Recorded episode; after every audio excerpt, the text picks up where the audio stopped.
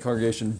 And of course, we've got some Mishnah for you today because, you know, God forbid your Thanksgiving should go by without some Mishnah. Um, we, uh, we actually, you know, so uh, for those of you who missed it last night, actually, I missed it last night, but uh, the, uh, we started a new book.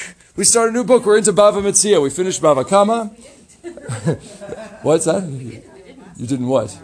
Yeah, I know. That's what I'm saying. Right. Okay. So, uh, so, so, uh, so uh, we're starting Bava Metzia, and uh, and it's it's all right because the second Mishnah is almost just like the first. So you, are going to get two for the price of one right now. Uh, it goes like this: Hayu shnayim rochvim al gabe vehema, o shaya echad rochev ve'echad manhig. Ze omer kula sheli, v'ze omer kula sheli. זה יישבע שאין לו בה פחות מחציה, וזה יישבע שאין לו בה פחות מחציה, ויחלוקו. בזמן שהם מודים O sheyesh edim belo. So if you have two people who are riding on a, on a beast of burden, a large animal like a donkey or a horse, and if one were riding and the other were leading, uh, or one says, and one of them says, all of this animal is mine, and the other one says, no, all of it is mine, the first one shall swear that not less than one half of it belongs to him, and the other shall swear that not less than one half of it belongs to him, and they shall divide it.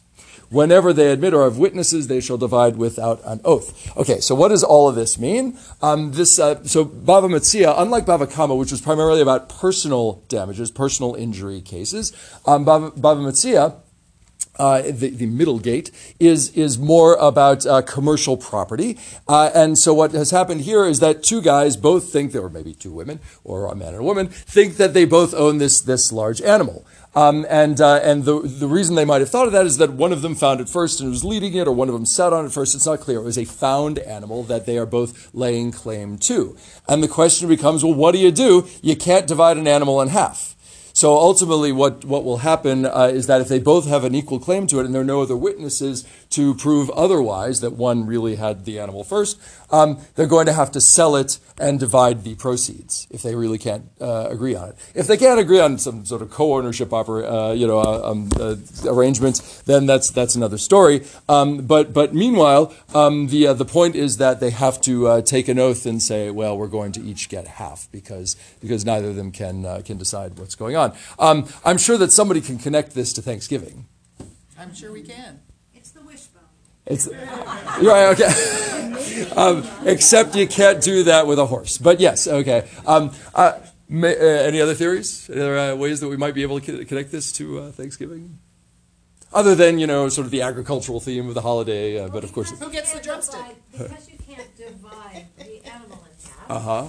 Then each of them has to decide what it's worth to them and compensate the other.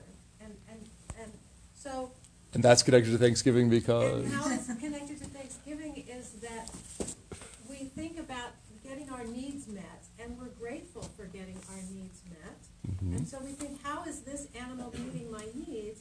And where is the ultimate source of our needs being met coming from by God? That, that's great. I mean, I, I, thank you, thank you, Janice. I would have, I would have actually just said we should all be grateful for what we have, and, and, and that and that works as well. Um, so anyway, uh, half a donkey is than half a donkey is better than I don't know about that. Uh, thank you very much for learning a little with us today, and uh, so.